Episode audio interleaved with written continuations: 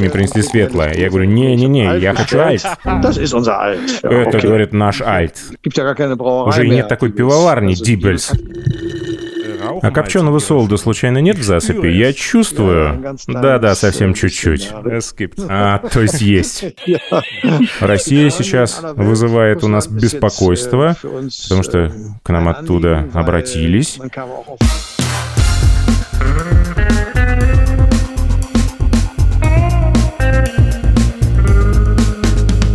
Два пива, пожалуйста. Всем привет. Я Олег Короткий, журналист и домашний пивовар.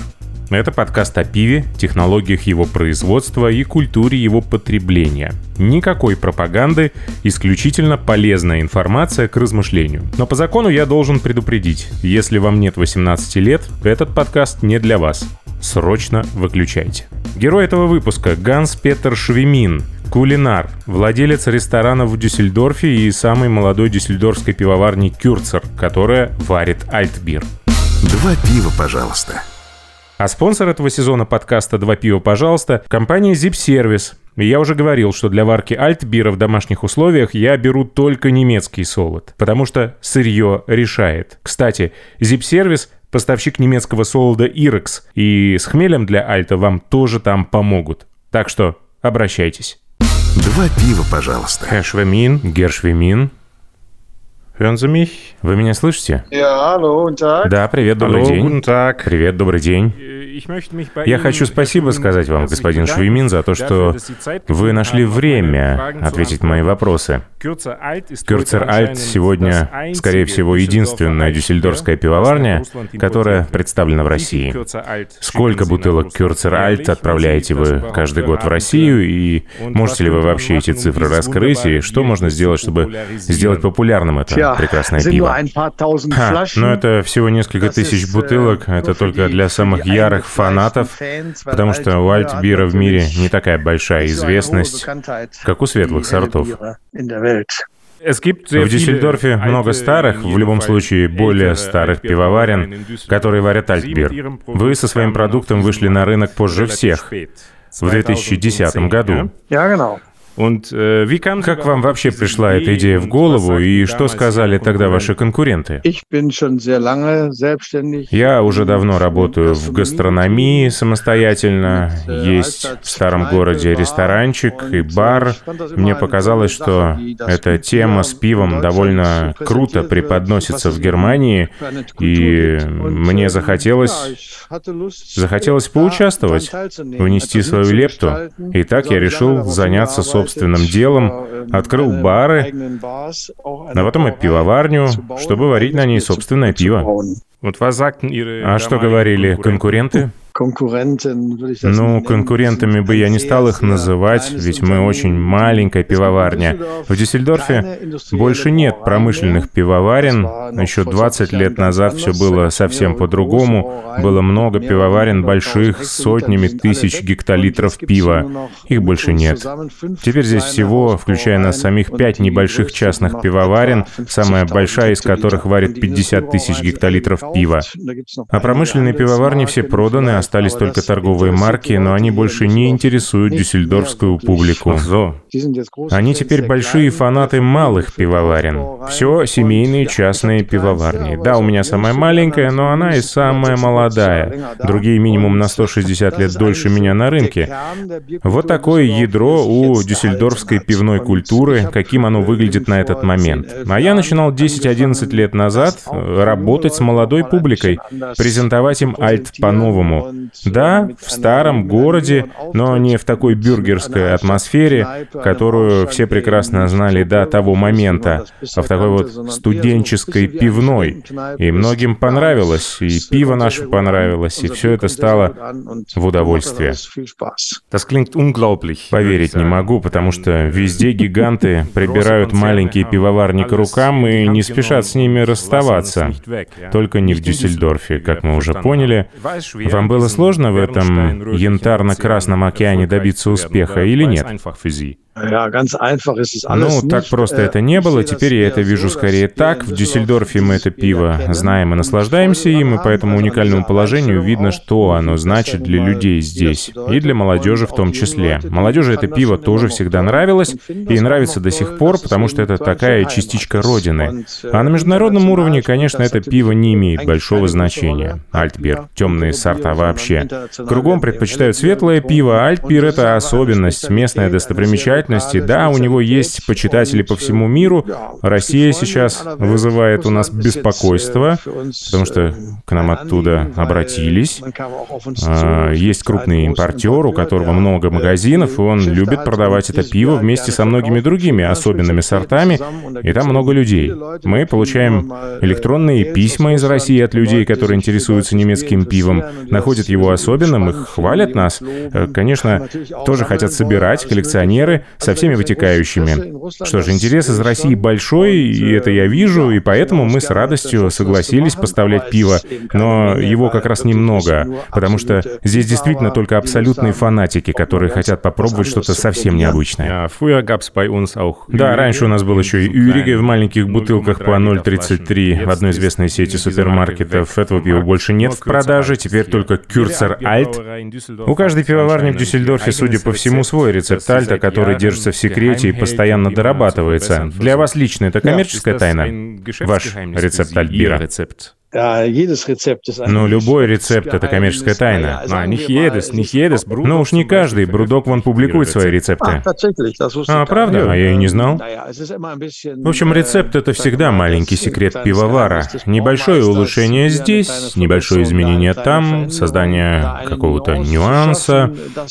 Это как у хорошего повара. У вас есть натуральные ингредиенты, и вы должны каждый раз их заново компоновать, даже если вы вносите самые незначительные изменения изменения. Это относится и к пивоварению. Я всегда говорю, возьмем, к примеру, томатный соус. Три разных человека приготовят его по-своему, хотя ингредиенты у всех были абсолютно одинаковыми, а вот почерк у всех разный. Вот и с пивом то же самое.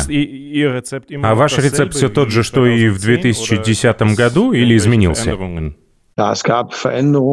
Äh, да, конечно, изменения были, очень разные. Мы начинали с гораздо более сладкого пива, а затем с течением времени значительно высушили его. Мы много общались с людьми, которые его любят, много дегустировали сами, и рецептура развивалась. Иногда менялись ингредиенты, их производители, и приходилось снова и снова подгонять рецепт. Да, и урожай солода, ну то есть ячменя всегда немного немного разный. Иногда приходится засыпать чуть больше, иногда чуть меньше. И содержание белка? Да, содержание белка, конечно. А копченого солода случайно нет в засыпи? Я чувствую. Да-да, совсем чуть-чуть. А, то есть есть. Окей. Ну, тогда уж скажу, что есть немного шоколадного. Ага. А какой хмель используете, шишки или гранулы? Гранулы. А дрожжи берете у соседей или из банка в Мюнхене? Дрожжи из банка, но не из Мюнхена, он когда-то был берлинским, а теперь он тут неподалеку. Да, раньше это был ФАУЛБ, теперь это другая организация, Лаборатус Кёльн. Раньше они работали под ФАУЛБ. А сколько длится весь процесс с момента затирания до разлива в тару? Ну, мы работаем с элевыми дрожжами, поэтому пиво, как правило, через полторы-две недели готово. У некоторых пивоварен есть э, другие варианты на тему альта. Крепкий, безалкогольный, особо охмеленный, Радлер Альт. А у вас только один сорт. Радлер Альт тут никто не варит. Дибельс варит. Дибельс. Уже и нет такой пивоварни, Дибельс. У них нет пивоварни. Она принадлежит концерну Инбеф. Да-да, но у них нет собственной пивоварни, и это уже не Дюссельдорф. Ну ладно, Радлер Альт существует все равно, но у вас только один сорт. Почему? Ну, это вопрос. Мы очень маленькая компания. У нас здесь, в старом городе, на первоначальном объекте, ровно 5 лагерных танков по 40 гектолитров. И там вообще больше одного сорта не сделаешь, потому что мощности просто нет.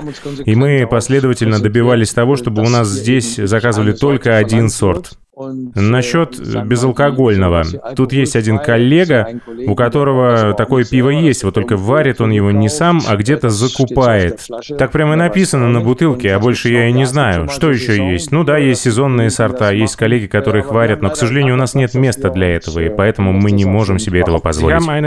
У вас на сайте есть трехмерная экскурсия по пивоварне. Впечатляют э, ЦКТ на втором этаже, э, конусы которых свисают на первый сквозь огромные отверстия в перекрытии. Их можно с первого этажа еще и обслуживать. А чего еще есть необычного в вашей пивоварне? Пивоварня и тапрум у нас в одном помещении. Мы находимся в зданиях 17 века, и тут все хорошо сочетается друг с другом. Старые стены, современное пивоваренное оборудование и много молодых людей, которые с удовольствием здесь проводят время.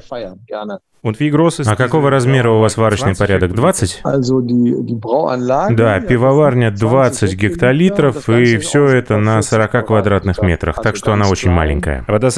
Но это не единственная ваша пивоварня. Расскажите про вторую, во Флингерне.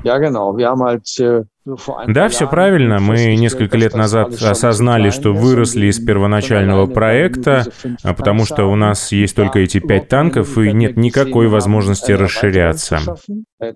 Тогда бы нам пришлось отнимать место у наших гостей, а мы этого очень не хотели. Поэтому мы подумали о том, как масштабироваться по-другому. Э, тогда мы стали искать новое место, потому что планировали также разливать в бутылки, и до сих пор это делаем. А потом, несколько лет назад, мы арендовали помещение, и в прошлом году там построили еще одну пивоварню. Äh? А как выглядит ваша система сбыта? Шаукель, Штюльхен, Кветче, Тапрум, продажа в бутылках, экспорт, кеги в другие рестораны. Я что-то пропустил? Не, не, все мы так и делаем. Эта схема как-то изменилась за время пандемии? Нам пришлось, конечно, снизить обороты, насколько это было возможно. На части, да, старый город был закрыт на несколько месяцев, а новая пивоварня уже была готова и была на низком старте но мы не смогли ее открыть и до сих пор в полной мере не запустили. Но это скоро пройдет. Конечно, из-за всей этой ситуации с пандемией здесь совсем тяжело. Как и везде, я думаю.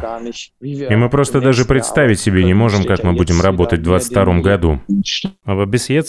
Но пока можно сказать, что вы пережили это. Да, пока что мы это пережили. Германия оказывает относительно хорошую экономическую помощь пострадавшим компаниям. Я должен сказать, что мы хорошо пережили это время, но все еще не закончилось, и мы не знаем, да, будем надеяться, остаемся оптимистами. Сейчас мы производим много бутылочного пива, больше, чем раньше. Наш завод во Флингерне тоже готов разливать по бутылкам. Мы боремся каждый день. Гершвимин, а что вы думаете о крафтовой революции? В Германии она тоже произошла? И вообще, что для вас крафтовое пиво? Крафтовая революция, такое на самом деле может произойти только в стране, где раньше не было большого разнообразия. И когда я смотрю на то, как это произошло, то, на мой взгляд, это... Ну, это прежде всего, конечно, про Америку. И история очень простая. Молодые американцы поехали в Германию или Бельгию, где наибольшая концентрация всех этих маленьких пивоварен. Попробовали местное пиво, а потом в какой-то момент вернулись в свою страну и сказали, сейчас мы сварим собственную версию. Американцы любят покрепче, может быть, немного безумнее, и мы тоже все сумасшедшие, кто специально ездит по таким пивоварням, индивидуалисты. А в Америке на тот момент было всего четыре крупных пивных компании, и по сегодняшним меркам это было вообще ни о чем. Очень простое, легкое, светлое пиво, абсолютно массовое, совершенно скучное. И ребята показали, на что способны. Вот что такое крафтовая революция. Потом она вернулась в Европу. На самом деле это были старые стили пива из Франконии, Баварии и Бельгии, которые стали немного интереснее, немного крепче.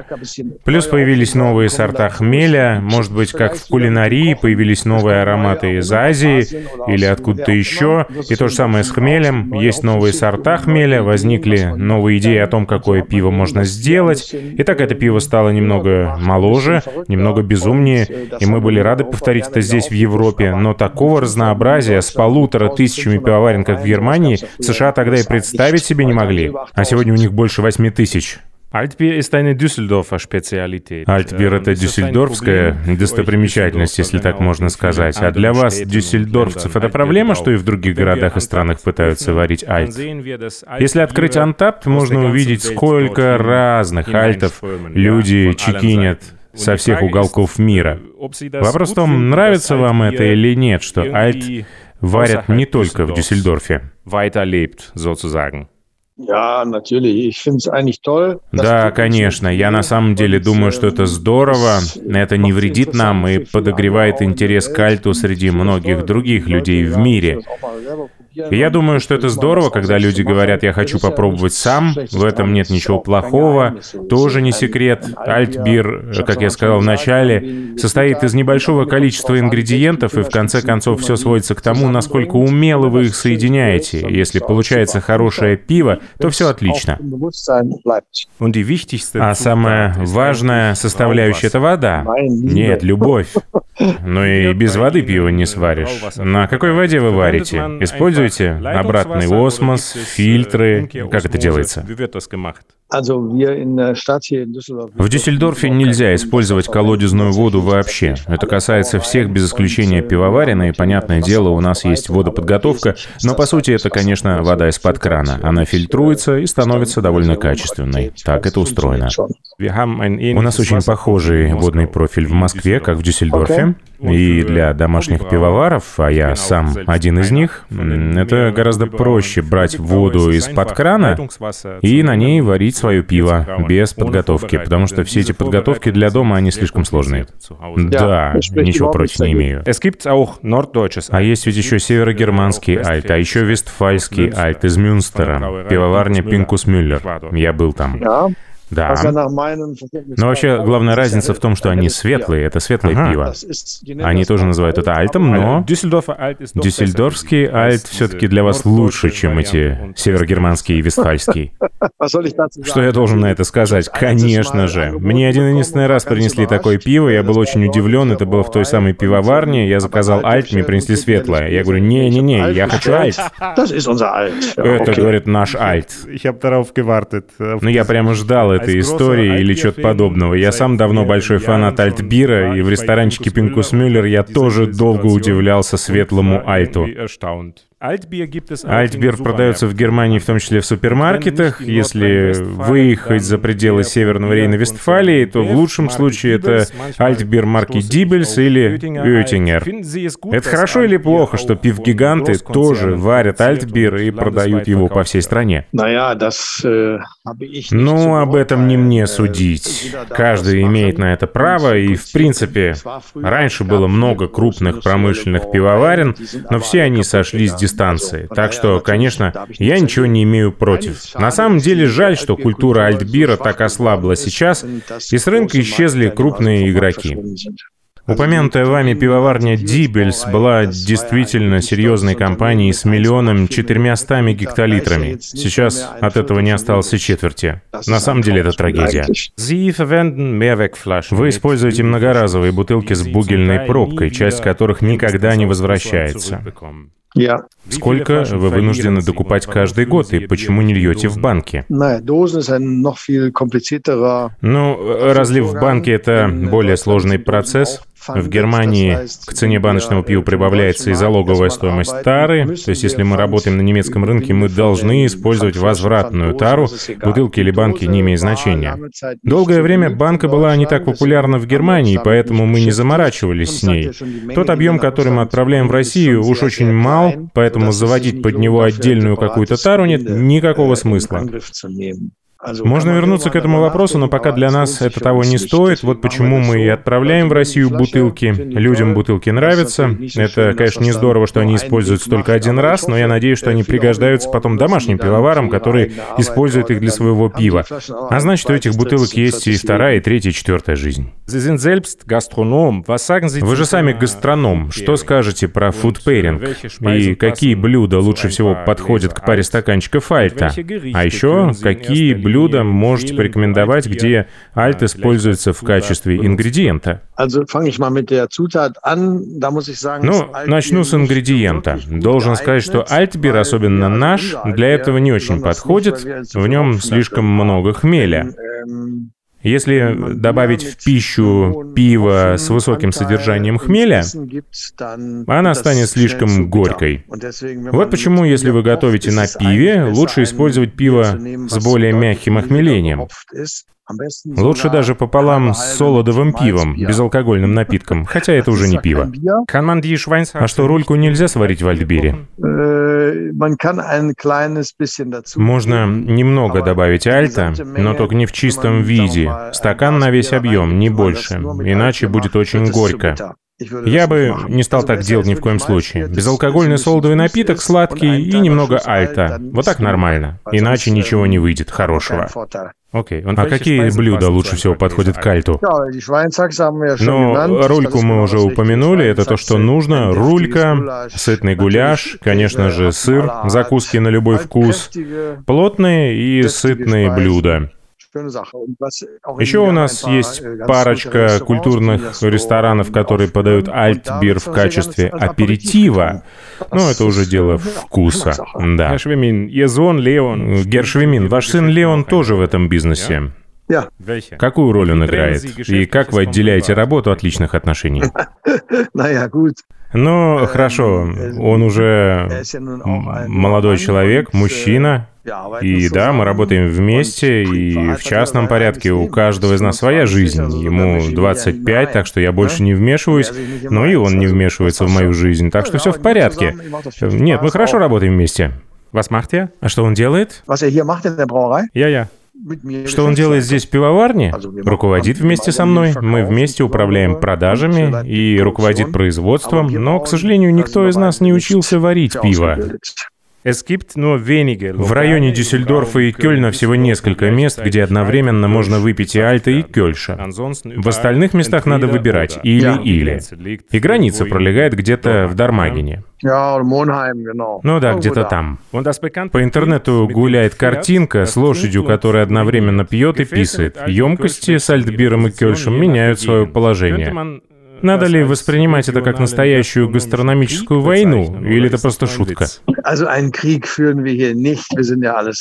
Ну, войну мы здесь точно не ведем, мы все жители Рейнланда и немного дразним друг друга и раздражаем. Это нормально. Мы так считаем. Жители Кёльна раньше тоже пили более темное пиво, и в какой-то момент они, скупердяя, стали добавлять в него меньше дорогого жженого солода и дорогого хмеля.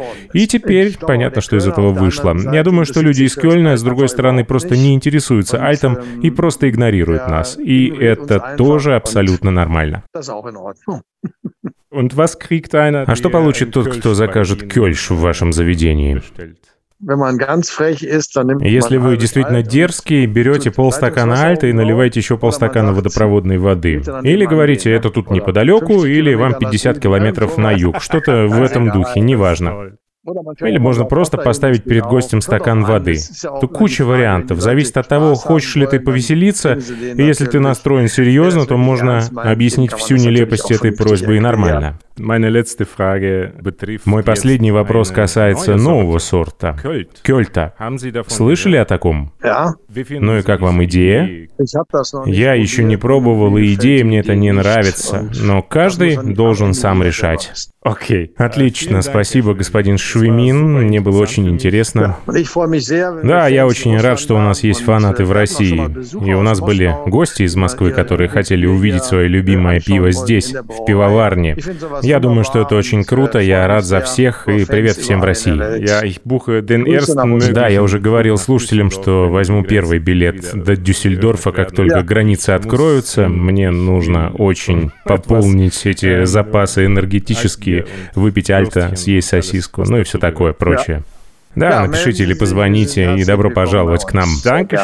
Спасибо за приглашение, за время и за хорошее настроение. Пока. Два пива, пожалуйста. Сейчас многие из вас бросятся писать, что, мол, короткий выпуск снова, но, извините, это выпуск с продолжением. У меня в руках книга, которая называется «Altbier, trink dich schön». А, книжка на немецком, но это не важно, потому что на самом деле самое ценное, что в ней есть, это рецепты. Рецепты блюд с использованием альтбира. Вот, например, какие? Суп с альтбиром, горшочек с чечевицей и квашеной капустой в альтбире, салатные рулетики с индейкой и винегретной заправкой на альтбире, кролик в пиве с вишней, ну и клубничный пунш из альтбира и шампанского. Как вам такое? А подарю я эту книжку тому, кто ответит на следующий вопрос.